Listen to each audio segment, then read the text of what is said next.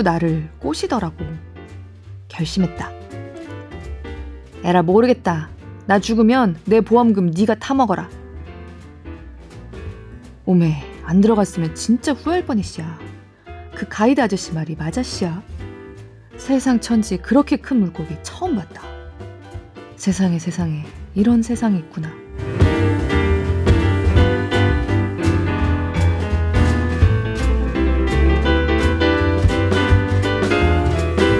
안녕하세요. 골라 듣는 뉴스룸에서 함께 책 읽는 시간, 북적북적입니다. 저는 권애리 기자입니다. 박막례 할머니, 정확히 어떤 분인지까지는 다들 알지 못하셔도 이 이름을 최근에 어디선가 한 번쯤은 들어보셨을 것 같습니다. 천구백사십칠년생, 올해 칠십이, 그리고 스타가 되기 시작한 것은 정확히 이 년 오 개월 전입니다. 이 년 반 전에 할머니를 모시고 단둘이 호주 여행을 다녀온 손녀 김유라 씨가 우리 할머니 너무 재밌는데 혼자 보기 아까워서 한번 올려보기 시작했다는 유튜브 동영상이 속된 말로 빵 터지면서 박막례 할머니는 아마도 지난 몇 년 동안 한국인 중에서는 비티에스를 제외하고는 가장 빠르게 글로벌 스타의 자리에 올랐습니다. 오늘 함께 읽을 책은 이천십구년 여름 현재 칠십이 세 한국 할머니의 유튜브 스타 등극기 박막례 이대로 죽을 순 없다입니다. 박막례 할머니와 손녀이자 박막례 채널의 연출인 김유라 씨가 함께 썼습니다. 박막례 할머니의 부부는 할머니의 구술, 입말이 살아있는 형태로 쓰여졌습니다. 낭독을 허락한 출판사 위즈덤 하우스에 감사드립니다.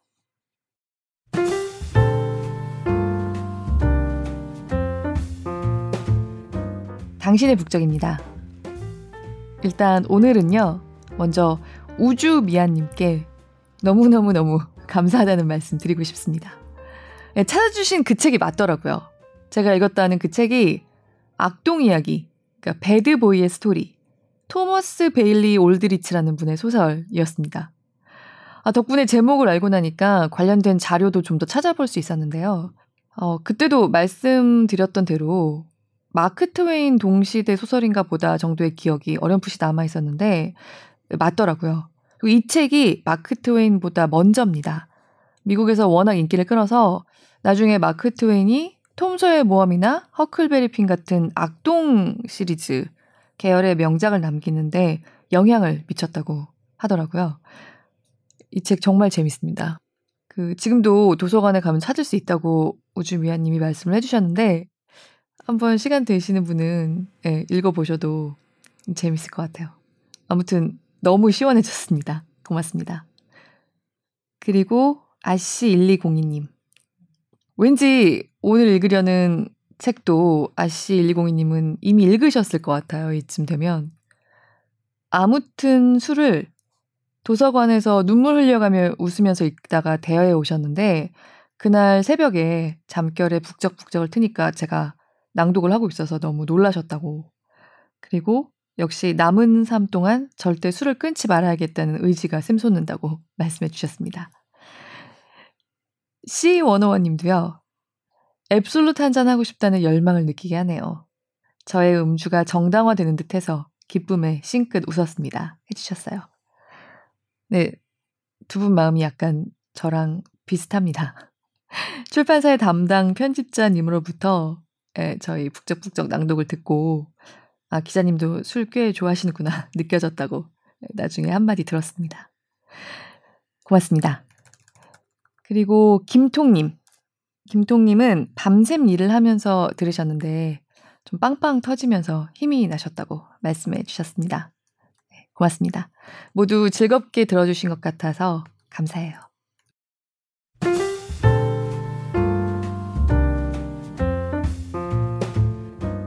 유튜브 씨이오가 오직 박막례 할머니를 만나기 위해서 한국을 방문하고 구글 씨이오의 초대를 받고 세계 각국에서 여행을 와달라면서 비즈니스석과 하룻밤 수십만 원짜리 호텔을 제공해오고, 그래서 훌쩍 가봤더니 스쳐 지나던 남모르는 세계인들이 당신 우리나라 티비에서 봤다, 당신 인스타를 팔로우하고 있다, 말을 걸어오는 인생. 박막례 할머니의 이 벼락 같은 출세에 함께 즐거워하고 함께 기뻐해주고 싶어서 유튜브 채널을 구독하는 사람들이 백만 명 가까이 이르는 지금, 박막례 할머니와 손녀 김유라 씨가 이 책을 펴내서 고백했습니다. 여러분이 처음 보셨던 그 빵빵 터지는 할머니와 손녀의 호주 여행 동영상. 왜 우리 엄마는, 우리 할머니는 저렇게 유쾌하지가 않지? 왜 근심, 걱정, 불안, 슬픔, 아픔에만 반응하는 사람들 같지? 같은 생각을 저도 모르게 조금씩은 하게 만들었던 그 영상. 그 영상이 실은 우리가 익히 알고 있는 어머니, 할머니들과 비슷하게 또는 더 심한 고생만 하고 살아온 칠십 평생 끝에 치매가 우려된다는 진단을 받은 박막례 씨를 그대로 놔둘 수가 없어서 이십 대 손녀 김유라 씨가 퇴사를 감행하고 모은 돈을 털어서 떠난 여행이었다고요. 이미 다른 미디어를 통해서 이분들의 이야기를 들어보신 분들도 좀 있을 겁니다. 그래도 이 책을 이번 주에 북적북적해서 함께 읽고 싶었던 이유는요. 할머니 너무 멋져요. 나도 할머니 같은 일흔 살이 될래. 이런 반응을 세계 각지에서 끌어내는 롤모델이 되는 건 우리가 익히 아는 우리 할머니들의 삶들처럼 그 삶이 아무리 신선하고 쓸쓸하고 고되었다고 해도 나이 칠십에도 빛바래지 않는 생에 대한 반짝이는 열정과 호기심만으로 가능하다는 것을 이분들이 보여주고 있기 때문입니다. 그 우리나라에서 흔히 어마어마하게 상투적인 말 중에 하나로 꼽을 수 있는 것 중에 나는 엄마처럼 살기 싫어 있지 않나요? 사실은 굉장히 충격적이어야 할 만큼의 감정적인 무게가 실려있는 말인데요. 너무 많이 듣다 보니까 그렇게 생각하는 사람이 별로 없습니다.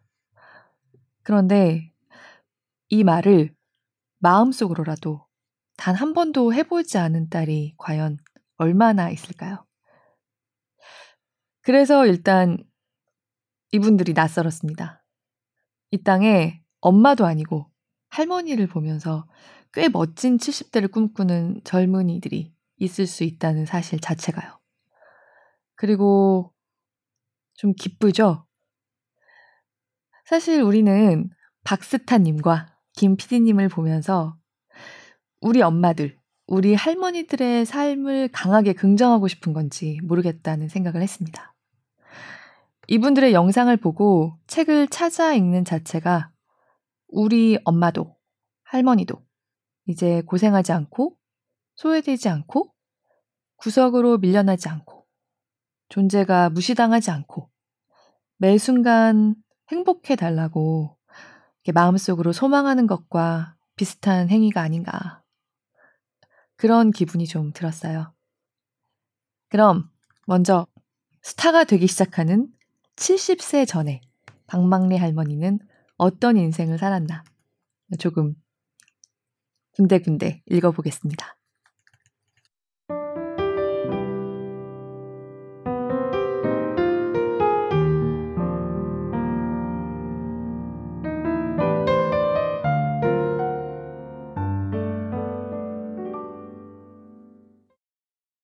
손녀 김유라. 서른 언저리에 서니 어떤 예감이 몰려온다. 더 이상 내 인생에 반전 같은 건 없을 거라는 불길한 예감. 대개 기회란 이십 대에게나 주어지는 카드 같아서. 할머니 박막례. 연명하네. 칠십 대까지 버텨보길 잘했다. 박막례. 집안의 막내딸이라서 막례라는 이름을 받았다. 동네에서는 그래도 있는 집 자식이었는데 여자라는 이유로 공부할 기회도 없이 집안일만 했다. 그러다 남자 잘못 만나 인생이 꼬이기 시작하더니 오십 년을 더 죽어라 일만 했다. 칠십 세가 되던 해에 막례는 인생을 포기해버렸다. 그냥 관 뚜껑 덮을 때까지 일하다 갈 팔자련이 했다. 그런데 쥐구멍에도 벼뜰 날 있다 했던가? 칠십일 세가 되던 해 박막례 인생이 달라졌다. 아니, 완전히 뒤집어져 버렸다. 열다섯 살, 농부의 딸. 나 박막례는 이남사녀 중 막내딸이다. 오빠 둘과는 육이오 전쟁 때 헤어졌다는데 나는 오빠들 얼굴도 모르고 그저 죽었다는 소식만 들었다. 우리 아버지는 집안에 아들이 없으니 가르칠 사람이 없다며 남자 조카에게 공부를 가르치셨다. 아버지, 나도 글 배우면 안 돼요? 아침 밥상에서 한마디 했다가 큰언니 숟가락으로 이마를 한 대 콩 맞았다. 아버지는 여자가 글을 알면 결혼해서도 집을 나간다며 언니들도 가르치지 않았다. 더군다나 나는 막내니까, 그래서 이름도 막례니까 대들 수도 없었다. 남자 조카아이가 공부하는 동안 나는 그 방에 땔감을 넣기 위해 한겨울에 산을 탔다. 그래, 우리 오빠들이 죽어서 그 충격 때문이겠구나. 나는 그렇게 아버지를 이해하려 했다. 글은 못 배웠어도 집안에서는 내가 제일로 바빴다. 아침에 일어나 나무를 하고, 키우던 소들 깔비하고, 새참을 날랐다가 또 나무를 하고, 농사일 도와주는 동네 아저씨들이 집에 오면 밥을 차렸다. 아저씨들이 막례는 밥을 아주 잘한다며 칭찬해 줄 때마다 어깨가 으쓱하고 신이 났다. 그러다가도 연병할, 사람 써서 농사일을 할 정도로 집이 잘 사는데 딸이라고 글을 가르쳐주지 않는 아버지가 너무 미웠다.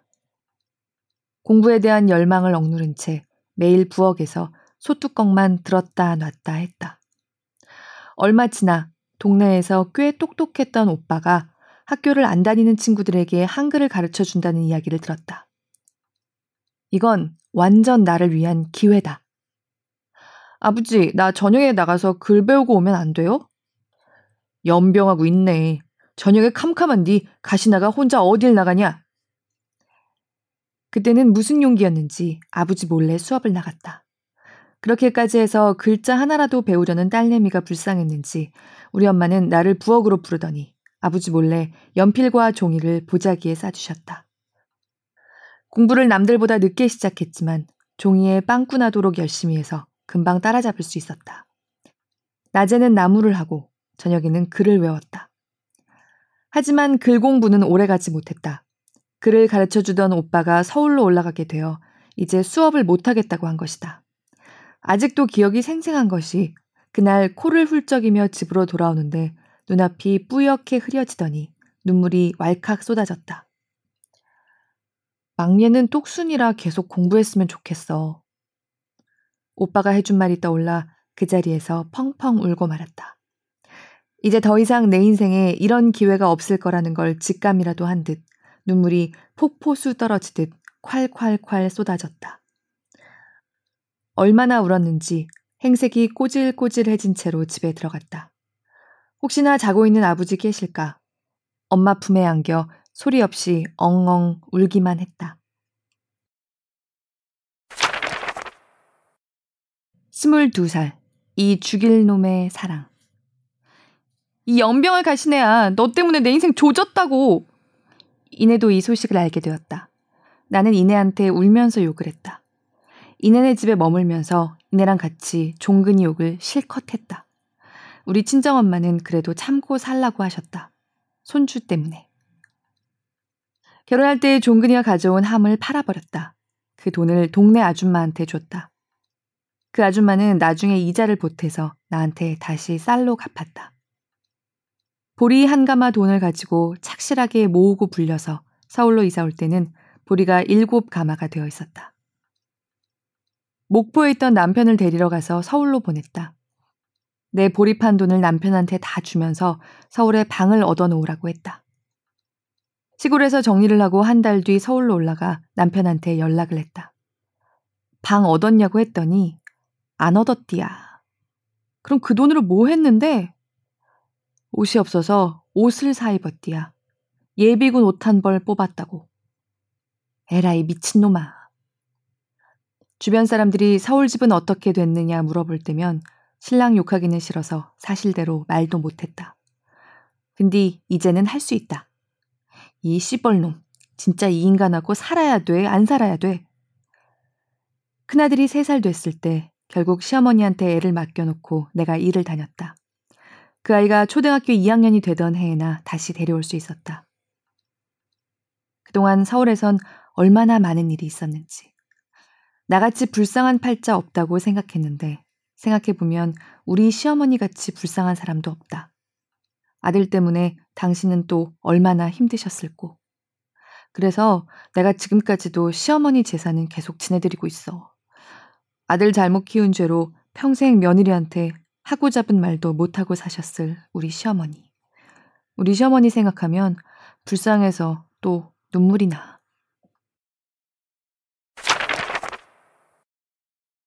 서른두 살, 리어카 과일 장사. 리어카로 과일 장사를 하기로 마음먹었다. 파출부 세탕 뛰고 식당 일까지 다녀오면 밤 열두 시가 되니까 우리 애들한테 미안하더라고. 그래서 리어카를 하나 얻었다. 동네마다 리어카 자리가 있다는 것을 그때 알았다. 나는 돌고 돌다가 한 산부인과 앞에서 장사를 시작했다. 밤 아홉 시까지는 과일을 다 털어야 되는데 매번 본전도 못 뺐다. 내가 이래 봬도 낯도 가리고 수줍음도 많던 사람이다. 친구네 가서 친구 부모님이 밥 먹었는지 물어보면 안 먹었어도 먹었다 그러고 모르는 사람 앞에서는 얼굴도 못 들었다. 몇 개 얼마, 몇 개 얼마. 나는 그런 걸 전혀 못했다. 숫기가 없어 처음 보는 사람들 앞에서 말도 못하고 누가 과일을 들었다 놨다 해도 사람 말도 못하고 누구 아는 사람 지나가면 리어카 뒤로 숨고 팔아먹으려고 빈말도 못하고 못 판 과일은 집에 와서 애들 먹이고 나도 같이 먹고 살만 찌고 돈도 못 벌고 더 이상은 안 되겠다 싶어서 접었다. 마흔한 살, 사기. 같이 장사하던 친구는 떠나고 나 혼자 광주 식당을 운영하며 자리를 잡기 시작했다. 어느 날 느닷없이 고향에 같이 살던 친척놈이 우리 식당에 왔더라. 여기서는 이름은 안 부르고 또리라고 하겠다. 그 또리가 누님 여기 와서 장사한다는 얘기 들었다면서 여의도 육삼빌딩 놀러온 김에 들렀다고 했다. 나 처녀 때 생각해보면 그놈 성격이 아주 까다롭다고 주변에서 아무도 걔랑 안 놀았다. 그런데 또리는 돈이 많은 놈이었다. 우리 여의도 상가에서 같이 장사하던 여자가 또리한테 돈을 빌렸다고 하더라. 하루는 그 여자가 언니 앞으로 또리 오면 일수 통장 도장 좀 언니가 대신 찍어줘요 하더라. 자기가 이미 일수 도장을 세 개나 찍고 있어서 본인 가게 손님들한테 보이기 민망하니까 하나만 언니가 대신 찍어달라고 하더라고. 또리는 그 자리에서 그 얘기를 가만히 듣다가 말했다. 아, 저 아가씨가 나한테 돈 오백 빌리는데 도장 찍는 김에 막내 누님이 보증 서면 되겠네. 그래서 나는 여자한테 물었다. 아가씨, 뭐 털려고 얻어? 그러자 그 여자가 이러는 거야. 언니, 내가 일수하고 있으니까 그거 잘해가지고 바로 갚을게. 나는 보증이라는 거를 서기로 했다. 지금처럼 은행 가서 뭘 찍고 이런 게 아니라 그냥 말로 내가 보증 쓸게 한마디 한 거. 그게 보증이었다. 또리가 은행에 불이 나게 가더니 이십 분 만에 돈 오백만 원을 가져왔다. 그 돈을 갑자기 나한테 주더라. 왜 나를 주냐고 저 급하다는 아가씨 주라고 했더니 또리가 그러더라. 내가 누님 보고 준 거니까 누님이 돈 세시오. 그래서 내가 돈을 세 가지고 그 아가씨를 줬지. 그 여자는 한두 달 동안 또리한테 이자를 줬다. 또리놈은 지가 직접 받으러 가지 않고 나보고 꼭 그 여자한테 받아오라고 시키는 것이다. 네가 가지 왜 나보고 시켜? 하니까 누님 믿고 준 거니 누님이 받아와야 된다나 뭐라나. 근데 그 여자가 사라졌다. 가게 문을 닫고 사라져버렸다.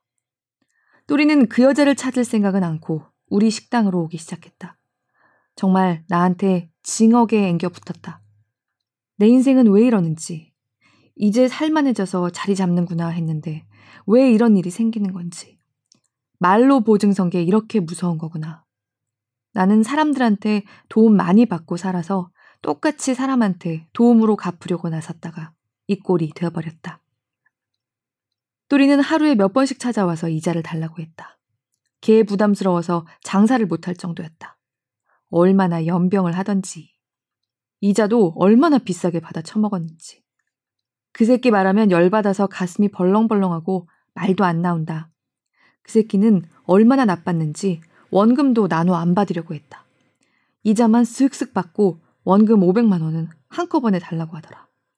이 미친놈이 이자 받으려고. 내가 일 원도 쓰지 않은 그 오백만 원 갚는 것도 억울하고 분통이 터져 죽을 것 같은데 이자까지 갚아야 되는 상황. 이 악물고 원금을 갚아 나가려 해도 조금씩은 안 받아준다는 놈. 이 천하에 썩을 놈. 평생 그렇게 이자만 받으려고 했던 새끼였다. 도저히 안 되겠어서 광주 식당을 빼서 그 새끼한테 돈 사백만 원을 어거지로 쥐어주고 백만 원을 남겼다.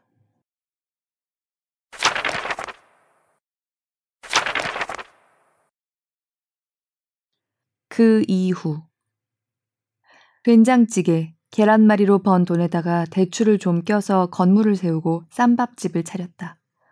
그야말로 일 년에 딱 한 번 명절 빼고는 쉬지 않고 밥 장사만 했다. 그러는 동안 갈비뼈도 나가고 무릎 십자인대도 다쳤다. 수술을 하고 좀 쉬어야 하는데 바로 김장을 하고 반찬을 무치고 쌀을 지는 바람에 제대로 낫질 못했다. 그러다 일흔 살이 넘으니까 낳고 싶은 생각도 없고 이냥저냥 살다 죽는 거구나 했다. 포기했다는 말이 맞다. 어느 순간 내 인생이라는 것을 포기. 그냥 지금 식당 잘 유지하고 우리 딸한테 물려주고 애들한테 피해 안 끼치고 죽어야지 하는 생각뿐이었다.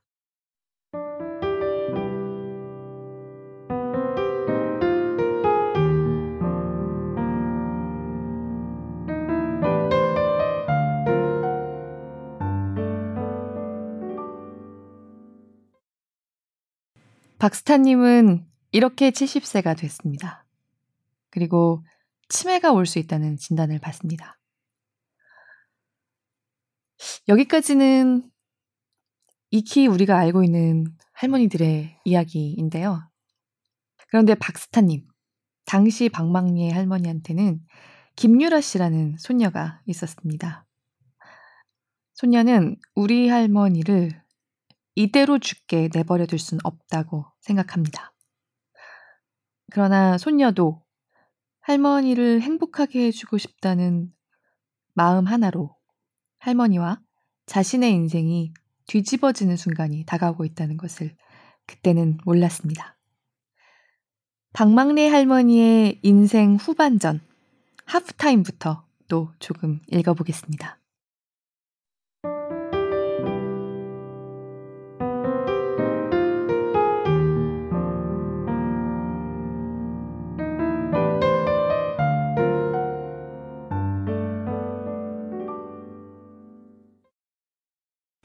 하프타임. 그러니까 내 말은 우리 할머니처럼 살기 싫었다는 거다. 칠십 평생을 아버지 때문에, 남편 때문에, 자식들 때문에 허리가 굽어라 일만 하며 살다가 박막례 씨 치매 올 가능성이 높네요. 라는 말을 들어야 하는 불쌍한 인생. 할머니가 병원에서 치매 위험 진단을 받은 날 내 나이 스물일곱이었고 인생은 진짜 불공평하다는 것을 인정해야 했다. 할머니와 둘이 호주로 떠났다. 다니던 회사는 그만뒀다. 왜 꼭 퇴사까지 해야 했느냐고 물어본다면 일단 그 회사라는 곳이 할머니를 위한 효도 여행이라는 이유로 휴가를 흔쾌히 내주지 않았다. 회사 대표와 일대일 면담을 하면서 눈물을 쥐어 짜내며 내가 왜 우리 할머니랑 지금 당장 둘이 여행을 가야만 하는지에 대해 브리핑을 하는데도 유라 씨는 참 철이 없네 라는 눈빛을 받아야만 했으니까. 지금 생각하면 그때 나는 어떤 생각에 단단히 미쳐 있었다. 우리 불쌍한 할머니, 이대로 죽게 내버려 둘 순 없었다. 손녀 유라. 이 여행을 가기 전 인터넷을 뒤져 온갖 치매 예방법을 찾아봤다. 거기서 본 대로 할머니 휴대폰에 앱을 깔아서 두더지 게임을 실행했다. 게임에 흥미가 없는 할머니는 억지로 게임을 했다.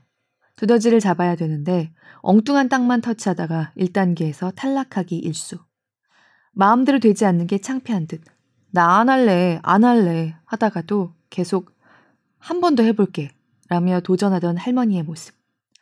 억세게 사느라 세상 무서울 게 없던 박막례도 치매가 무서웠던 거다. 열심히 해보겠다는 할머니의 표정. 그런데 할머니 표정이 왜 이렇게 슬프지? 할머니에겐 두더지 잡는 게 더 스트레스인 것 같다. 안 되겠다. 다른 방법을 찾아보자. 치매 관련 논문도 찾아보고 인터넷 치매 환자 카페에도 가입을 했다. 그러다 발견한 문장이 내 머리를 한 대 팍 쳤다. 치매는 의미의 병입니다. 내 존재가 더 이상 큰 의미 없다고 판단할 때 뇌세포도 서서히 감소하게 되고 그렇게 기억력을 잃어가는 병. 정확하지는 않지만 대략 그런 내용이었던 것 같다. 그러니까 내가 이 세상에 존재할 가치가 없다는 판단이 들 때 우울과 시련이 나를 잠식하면서 뇌세포가 하나둘 손상되는 마음의 병. 그래, 애꿎은 두더지나 잡고 있을 때가 아니다. 할머니가 왜 살아야 하는지, 왜 존재해야 하는지, 무엇을 해야 하는지, 당신 삶의 의미를 찾게 하자. 그게 생각 없이 깔깔깔 웃는 일이든 매일 손님을 위한 밥을 차리는 일이든 이 세상이 살아갈 가치가 있다는 것을 느끼게 해주는 것. 결국 삶이란 매일 내 존재의 의미를 찾아가는 것. 그 의미가 다했다고 생각이 들 땐 눈을 뜨고 있어도 삶이 끝난 것과 마찬가지라는 걸 깨달았다. 그래, 여행을 가자. 진짜 자유로운 여행. 여행지는 호주 케언스로 정했다. 호주 관광청에서 일하는 지인이 추천하길 할머니와 함께 할 수 있는 액티비티가 많단다. 일하는 곳에는 사직서를 썼다. 휴가를 얻으려고 눈물까지 흘리며 생쇼를 해보았지만 잘 되지 않았다. 할 수 없지. 내 가족을 소중히 여기지 않는 회사는 나도 필요 없어. 할머니는 미쳤다고 했다. 세상에 엄마도 아니고 할머니가 아플까봐 직장까지 그만두는 손녀가 어디 있냐고. 어쩔 수 없다.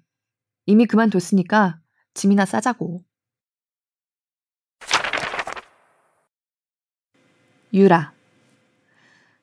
호주에 도착한 첫날 스카이레일을 타고 원주민 문화를 체험할 수 있다는 쿠란다 마을로 향했다. 그런데 바로 문제에 봉착했다. 케이블카 안에서 할머니 사진을 찍었는데 아니 이게 어딜 봐서 호주? 설악산이라고 해도 믿겠다고요.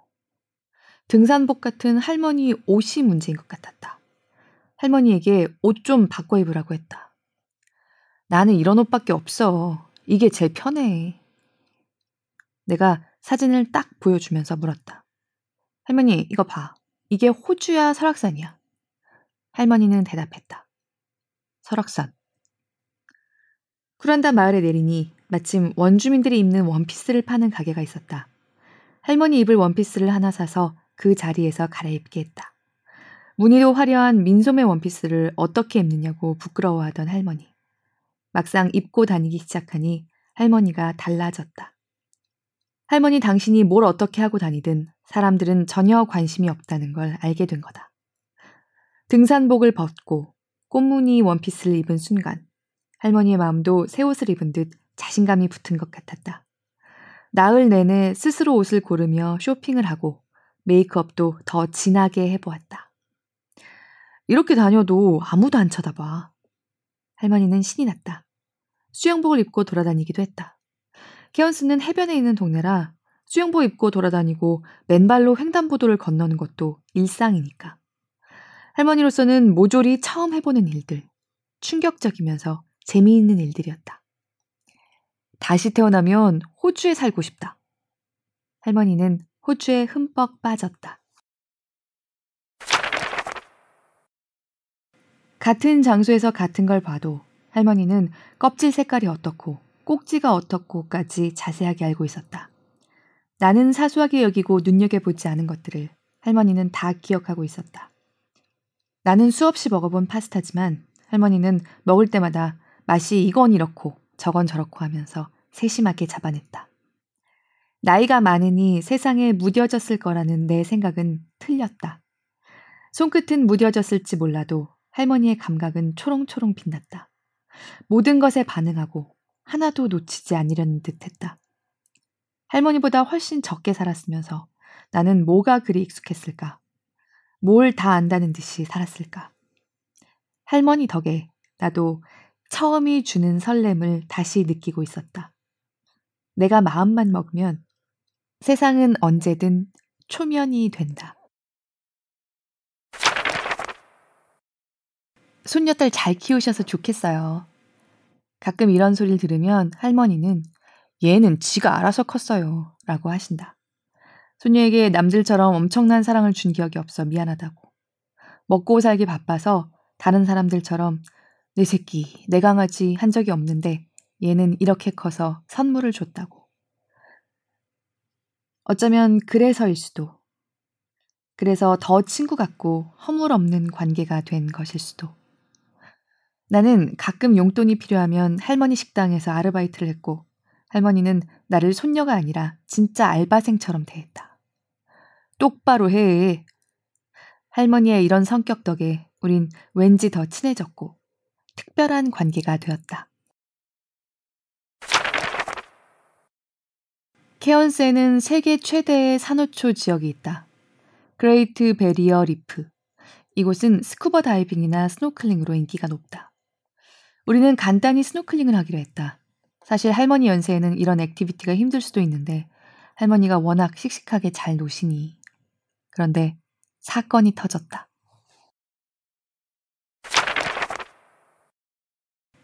막리에스. 나는 그대로 떠내려갔다. 아무것도 안 했는디 배에서 점점 멀어져 가고 있었다.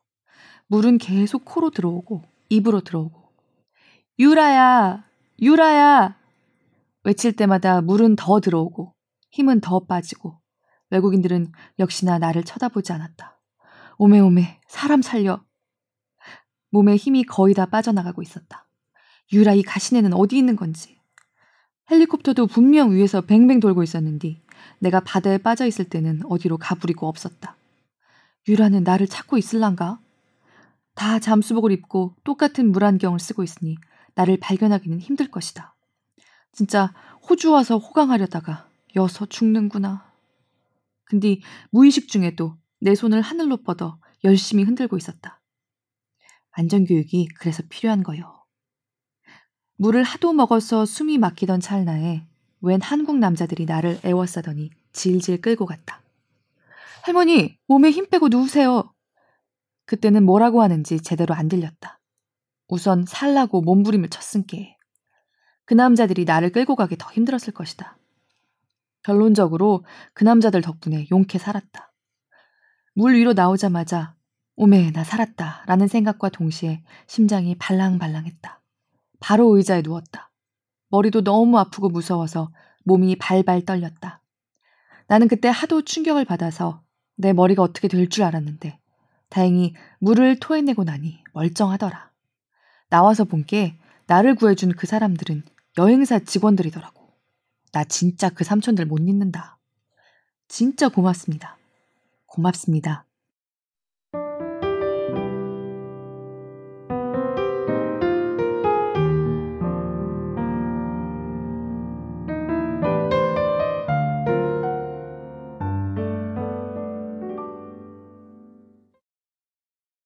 읽기만 해도 이렇게 펄떡펄떡 살아서 뛰는 것 같은 이야기들이 담겨 있는데요. 이 책에는 사실 그 순간들이며 이후 두 분의 유튜버로서의 또 여행자들로서의 여정이 담겨 있는 사진들도 많이 들어 있습니다. 유튜브에서도 본 분들이 적지 않겠지만 활력이 넘치는 예쁜 사진들 같이 보고 싶으시면 꼭 한번 이 책을 펼쳐보시라고 말씀드리고 싶어요.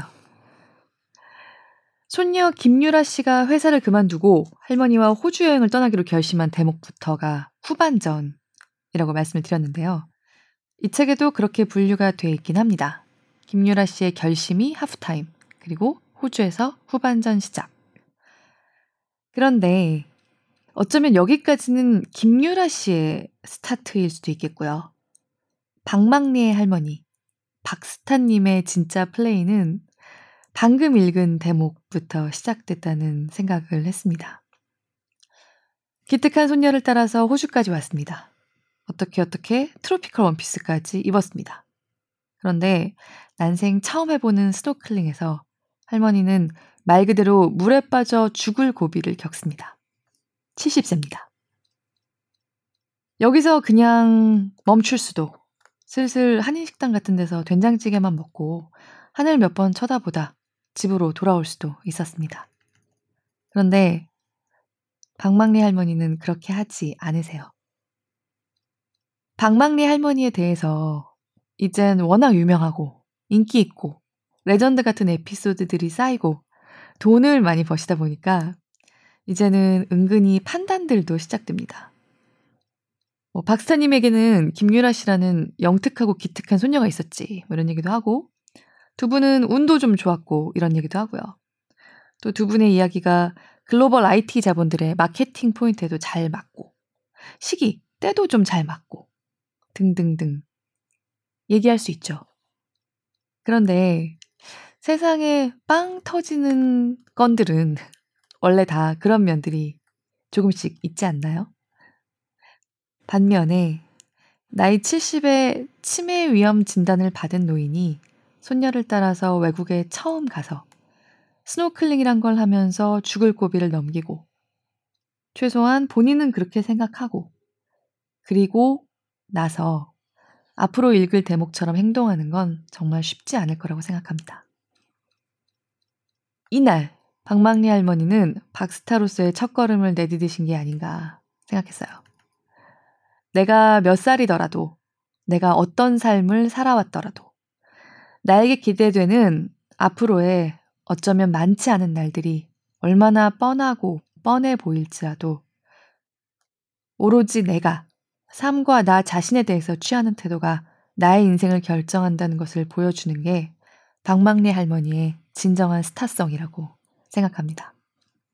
그리고 우리 엄마도 할머니도 실은 이런 분들이 될 수 있지 않았을까 생각하고 싶어져요. 김유라 씨는 하프타임의 첫 마디를 우리 거의 모두가 한 번씩 속으로든 겉으로든 가져보았던 그 속내로 시작했습니다. 아까 잠깐 말씀드렸던 그 한마디랑 비슷한데요. 나는 할머니처럼 살기 싫었다는 거다 라고요. 하지만 김유라 씨의 동영상 연출자로서의 성장과 고군분투와 함께 또 그와는 별개로 손녀 김 씨의 눈에 비친 할머니의 삶과 인격도 점점 다른 색깔을 띠기 시작하죠. 박막례 할머니는 앞서 말씀드린 것처럼 국내 연예인들이나 유명인사들은 물론이고요. 유튜브 씨이오 수잔 워치츠키도 단독으로 만났습니다. 워치츠키가 할머니를 만나기 위해서 방한했습니다. 모든 여성에게 귀감이 될 만한 멋진 삶을 살고 계시기 때문이라는 방문 목적을 밝히면서요. 참고로 할머니는 이 만남에 대해서 권상우 이후로 그런 떨리는 만남은 처음이었다고 소회를 밝히셨고요. 할머니는 또 내친 김에 미국에서 구글 씨이오도 따로 만납니다. 하지만 박 할머니에게 가장 중요한 것은 이런 영화 같은 스토리들이 아닐 거라고 생각해요. 손녀와 여행을 다니고 무수한 사람들의 초청과 찬사를 받고 유명한 사람들을 만나고 그들의 찬사를 받고 새로운 삶을 경험하고 있는 할머니가 최근에 어떤 말씀을 하셨는지, 그 말씀에 어떻게 가 다다르는지 지금부터 조금 조금 발췌해 읽어가면서 따라가 볼 테니까 끝까지 한번 들어봐 주셨으면 좋겠어요. 할머니의 이 꿈같은 반전 끝에 할머니가 하시는 말씀을 같이 들어봐 주세요.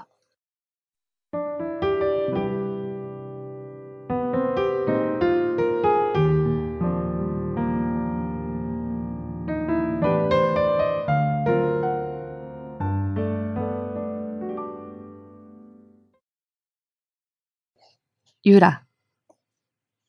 헬멧 다이빙은 말 그대로 커다란 헬멧을 쓰고 물속에 들어가 바닷속을 보는 것인데, 숨을 마음껏 쉴 수 있어 물을 무서워하는 사람도 할 수 있다. 천삼백여 종의 희귀 해양 생물을 바로 눈앞에서 볼 수 있다. 할머니한테 꼭 보여드리고 싶었다. 이게 오늘의 하이라이트인데 못 보고 가면 너무 아쉬우니까. 아, 근데 우리 할머니는 스노클링 때문에 이미 바닷물에 정이 뚝 떨어진 상태였다. 예약까지 했는데 안 할 거야? 진짜 안 할 거야? 재차 물었지만 안 한다고 하니 어쩔 수 없었다. 즐겁자고 하는 일을 강요해서도 무리해서도 안 되니 그냥 하지 말자고 했다. 말은 그래도 아마 내 얼굴엔 실망한 기색이 역력했을 거다. 할머니가 잠시 고민을 하더니 비장하게 일어섰다. 이런 바다가 있고 이런 물고기가 있고 나는 진짜 바보였구나. 유라. 배 위로 올라와 헬멧을 벗은 할머니는 별을 처음 본 어린아이처럼 눈을 반짝이고 있었다. 별천지가 따로 없다고, 정말 재미있었다고 좋아하는 할머니 모습을 보니 나도 행복했다. 오랜 시간 가족으로 함께 지낸 사이인데 할머니의 그런 표정은 정말 처음 봤다. 내가 할머니처럼 칠십 세 노인이었다면 다시 저 두려운 바닷속으로 걸어 들어갈 수 있었을까? 아니, 나는 죽음이 두려워 가만히 앉아 있었을 거다. 그러니까 박막례의 인생 역전은 내가 옆에서 등 떠민 게 아니라 이날 다시 바다로 직접 그 두 발로 걸어 들어간 할머니의 용기에서 시작된 기적이었을 것이다. 막례스. 유라는 호주에서 모하게 무거운 카메라를 들고 다니면서 동영상을 찍더라. 근데 얼마 지나 휴대폰으로 뭔 동영상이 하나 들어왔시야. 눌러보니까 나네. 아니 분명히 큰 카메라로 사진을 찍었는데 어떻게 내 휴대폰으로 이 동영상이 들어와 있는 거요. 도대체 내가 아는 세상은 뭔 세상이요. 어떻게 돌아가고 있는 거요. 근데 이 동영상을 틀어보니 꼭 티비 보는 것처럼 재미있더라고. 내가 저런 말을 했었나? 오메오메 하하하. 유라가 똑똑한 줄은 알았지만 이렇게 재주 있는 줄은 몰랐네. 잠잘 때 틀어놓으면 내 목소리가 너무 커서 잠을 못 자니까 진짜 심심할 때마다 봤었지. 얼마 있다가 유라가 호들갑을 떨었다. 할머니 대박, 대박이야. 뭐? 누구 대가리가 터졌다고? 아니 대박이라고. 그러니까 이 영상을 인터넷에다 올렸는데 왜 그것이 대박인 거요? 우리 가족만 본다고 보는 거 아니요? 누가 봤는디 대박이야. 유라는 나한테 유튜버가 되자고 제안을 했다. 유튜버가 뭐여? 지금처럼 놀면서 여행 다니면 되는 거야. 돈은 누가 주고? 몰라. 유튜브에서 준대. 지도 잘 모르면서 뭘 하려는 거여 지금.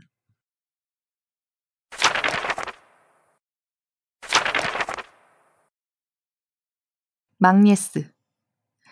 일본 모래밭을 걸어가고 있는데 갑자기 옛날 생각이 났다. 언젠가 길 가던 할아버지가 나를 보더니 이러더라. 모래밭을 걸어봤소? 아니요, 왜 그러세요? 당신 지금 심정이 모래밭에서 걷는 심정이요. 할아버지는 그 말만 하고 걸어가더라. 나는 그 말이 뭔 말인지 몰랐다. 근데 일본에 와서 처음 모래밭을 걸어보니 그게 무슨 말인지 알겠더라. 아무리 걸어도 제자리인 기분. 그때 그 할아버지가 한 말이 딱 떠오르더라. 그때 나는 세상 처량하고 팍팍한 세상을 살고 있었는데 그 할아버지는 그걸 어떻게 알았을까? 그래, 박막례. 진짜 무서운 모래밭을 걸었지. 지금 여행하러 온 이 모래밭에서 그때를 추억하게 되네. 인생 참 알다가도 모르겠구먼.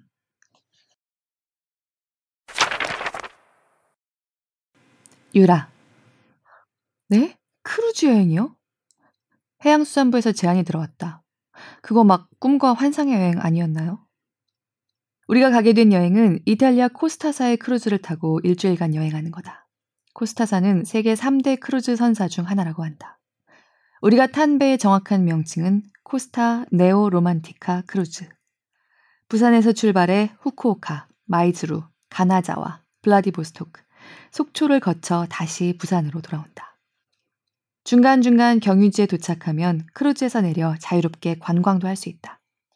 관광 신청을 한 뒤 가이드를 따라 여행할 수도 있고 신청하지 않고 자유여행을 해도 된다.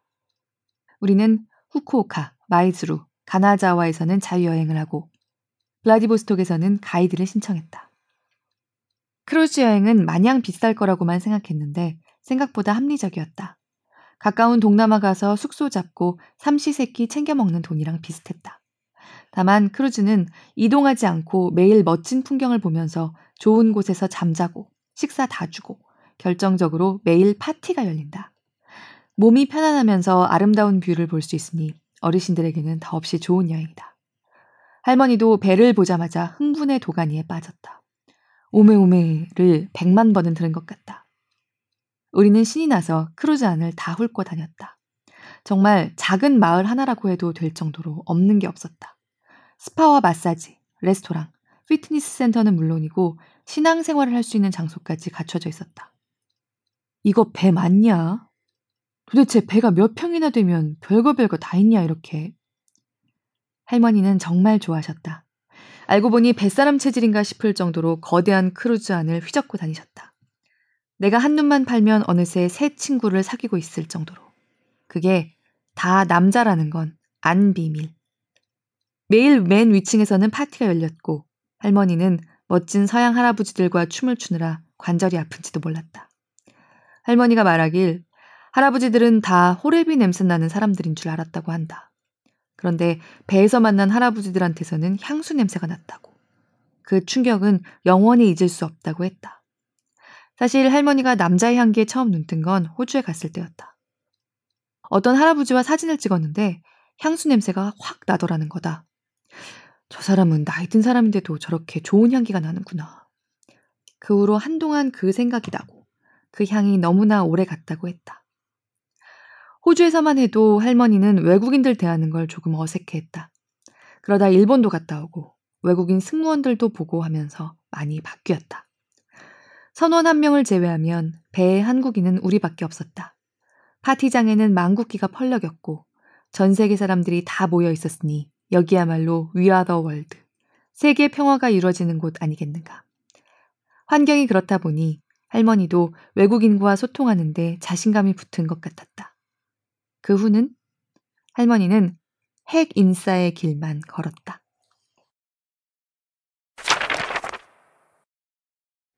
너무 무서웠다. 파티장에서 샴페인을 터뜨리던 사람들은 다 객실로 피신했고 토하는 사람도 있었다. 나도 멀미가 나고 어지러웠다. 그런데 할머니는 태연히 난 여기서 있을 테니 너 혼자 내려가 라고 하는 게 아닌가. 나는 너무 놀랐다. 할머니 멀미 안 해? 나는 차를 타도 멀미를 안 하고 비행기를 타도 멀미를 안 하고 이런 배 아무렇지도 않아. 나는 여행할 사람이었어야. 이 파도도 즐길란다. 우리 할머니 정말 대단한 사람이야. 할머니가 이렇게 긍정적인 분이라는 걸 전에는 미처 몰랐다. 성격이 화통하다고만 생각했다. 어릴 적에 할머니가 식당에서 손님과 멱살 잡고 싸우는 걸 본 적 있다. 어떤 회사에 밥을 대줬는데 대금을 못 받은 것이다. 할머니 혼자 덩치 큰 아저씨의 멱살을 잡고 싸우는 걸 보고 우리 할머니가 보통 사람이 아니구나. 진짜 억세고 무섭구나. 라고 생각했다. 할머니도 원래 내성적인 사람이었다. 할머니 말로는 할아버지를 만나서 인생이 바뀌었단다. 할아버지가 하도 나쁜 놈이어서 집을 나갔고 할머니 혼자 삼남매를 키워야 했다. 어릴 때부터 엿장사, 떡장사 안 해본 게 없었다. 그러면서 성격도 바뀌었다.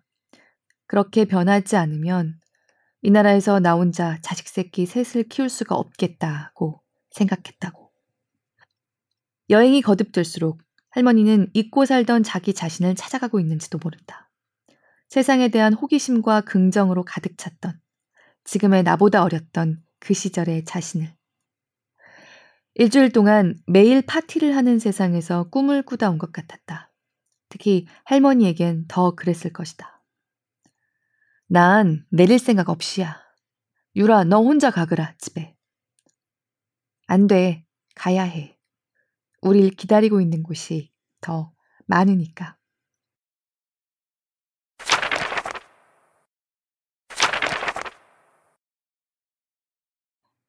할머니랑 플랫폼에서 기차를 기다리는데 뭐지? 할머니의 이 사회적 미소는? 야, 외국 사람들은 눈만 마주치면 웃어. 나도 자연적으로 웃어지네. 서양 사람들은 눈만 마주치면 인사하고 미소를 짓는다.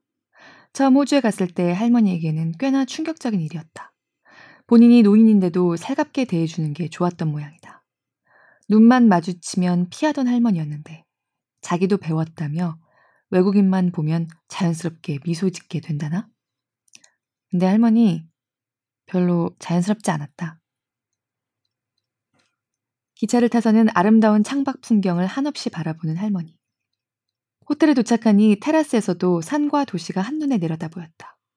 어딜 찍어도 엽서가 된다는 스위스 풍경보다 할머니를 찍느라 바쁜 나. 이런 세상 못 보고 죽은 사람은 얼마나 억울할까나.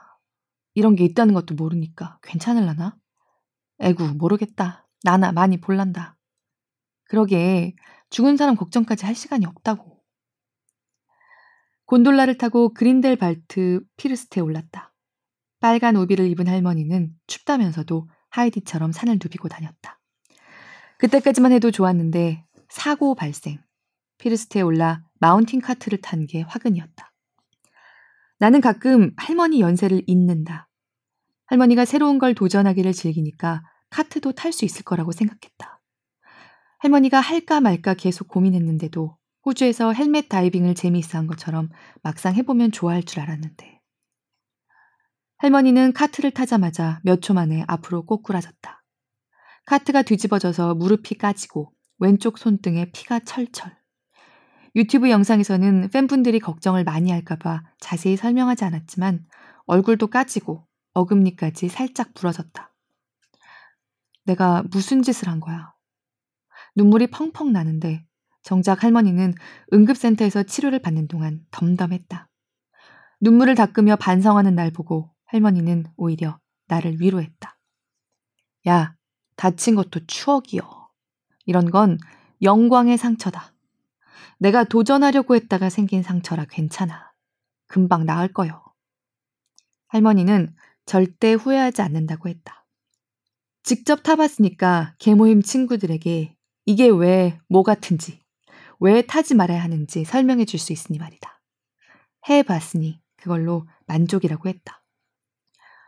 만약 안 탔으면 나는 밑에서 저 카트가 무서운지도 모르고 부러워만 했을 거 아니야. 저거 뭐 같은지도 모르고. 그러고는 탈탈 털고 일어나 할머니는 먼저 길을 나섰다. 박막례 대단해. 나는 박막례의 손녀이자 그녀의 팬이다. 그녀가 사랑받는 이유는 단순히 유튜브를 시작한 칠십 대라서가 아니라 이렇게 당차고 씩씩하게 자신만의 마이웨이를 가는 매력 때문 아닐까. 티가 안 날 정도이긴 하지만 너무 미안해서 한국에 돌아오자마자 할머니의 어금니를 새로 해드렸다.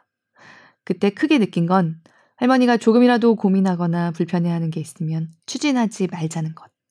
할머니의 감은 대부분이 맞다. 유라. 패러글라이딩 이야기를 꺼내자 할머니는 제일 먼저 물었다. 나이 많은데 태워줘? 아니, 무섭냐 안 무섭냐가 아니라 나이 얘기 먼저 꺼내는 할머니를 보며 진정 씁쓸한 웃음이 터졌네. 그놈의 나이 때문에 할머니는 자기 검열 같은 게 생겼나 보다. 걱정 마. 나이 많아도 태워줘. 내게도 저런 날이 오겠지. 내 나이가 미워지는 나이. 막예스. 유라가 서울에서부터 계속 보여줬던 영상이 패러글라이딩이다. 할머니도 이거 탈 수 있겠냐고 계속 열 번, 백 번 물어보더라고. 내가 할 수 있다고 장담은 했지만 하늘을 날다가 저 줄이 끊어지면 어떻게 하지? 내가 또 입방정 떨었나? 스위스 갈 때까지 속으로는 그 걱정을 한 거요. 한국에서 탄다고 해놓고 거기까지 가서 안 탄다고 하기 좀 창피하니까 일단은 씩씩하게 올라갔다. 외국인 선생님이 나는 가만히 걷기만 하면 된다고 해서 시키는 대로 가만히 걷기만 했다. 정말 톡톡톡 걷기만 했는데 하늘로 붕 내 몸이 떴다. 우와, 갑자기 몸이 찌릿하더라고. 뒤에서 외국인 조종사가 뭐라고 씨부렁씨부렁 하는데 난 못 알아들어서 그냥 짱짱만 외쳤다. 외국인 조종사 참 친절하더라. 내가 못 알아먹어도 계속 말 걸어주고 나를 감동받게 하더라. 그게 뭔 감동이냐고? 나이 들면 말 걸어주는 게 감동이요. 무슨 말인지 몰라도 자꾸 나를 신경 써주는 것 같아서 좋았던 거요. 온몸이 찌릿찌릿 우주에 올라간 기분이야. 어떻게 내려가는 거지? 이러다 강에 떨어지면 어쩌지? 조바심도 잠시. 아래 펼쳐진 풍경을 보면 조금 더 있고 싶은 생각뿐이었다. 저 아름다운 풍경들을 내 눈에 다 담아가야지. 눈 깜빡하는 것도 아깝다는 말이 이럴 때 쓰는 거구만. 무서울 때마다 아, 죽으면 죽는 거지 뭐 라고 생각하면 마음이 편해지더라. 에이, 그래도 어떻게 그런 생각을 하냐고? 나는 칠십 년을 살았으니까 재미없게 오래 사는 것보다 남은 생 재미있게 살다가 죽어도 아쉬울 거 없는 나이거든. 나는 칠십 년을 살았으니까 재미없게 오래 사는 것보다 남은 생 재미있게 살다 죽어도 아쉬울 거 없을 나이거든.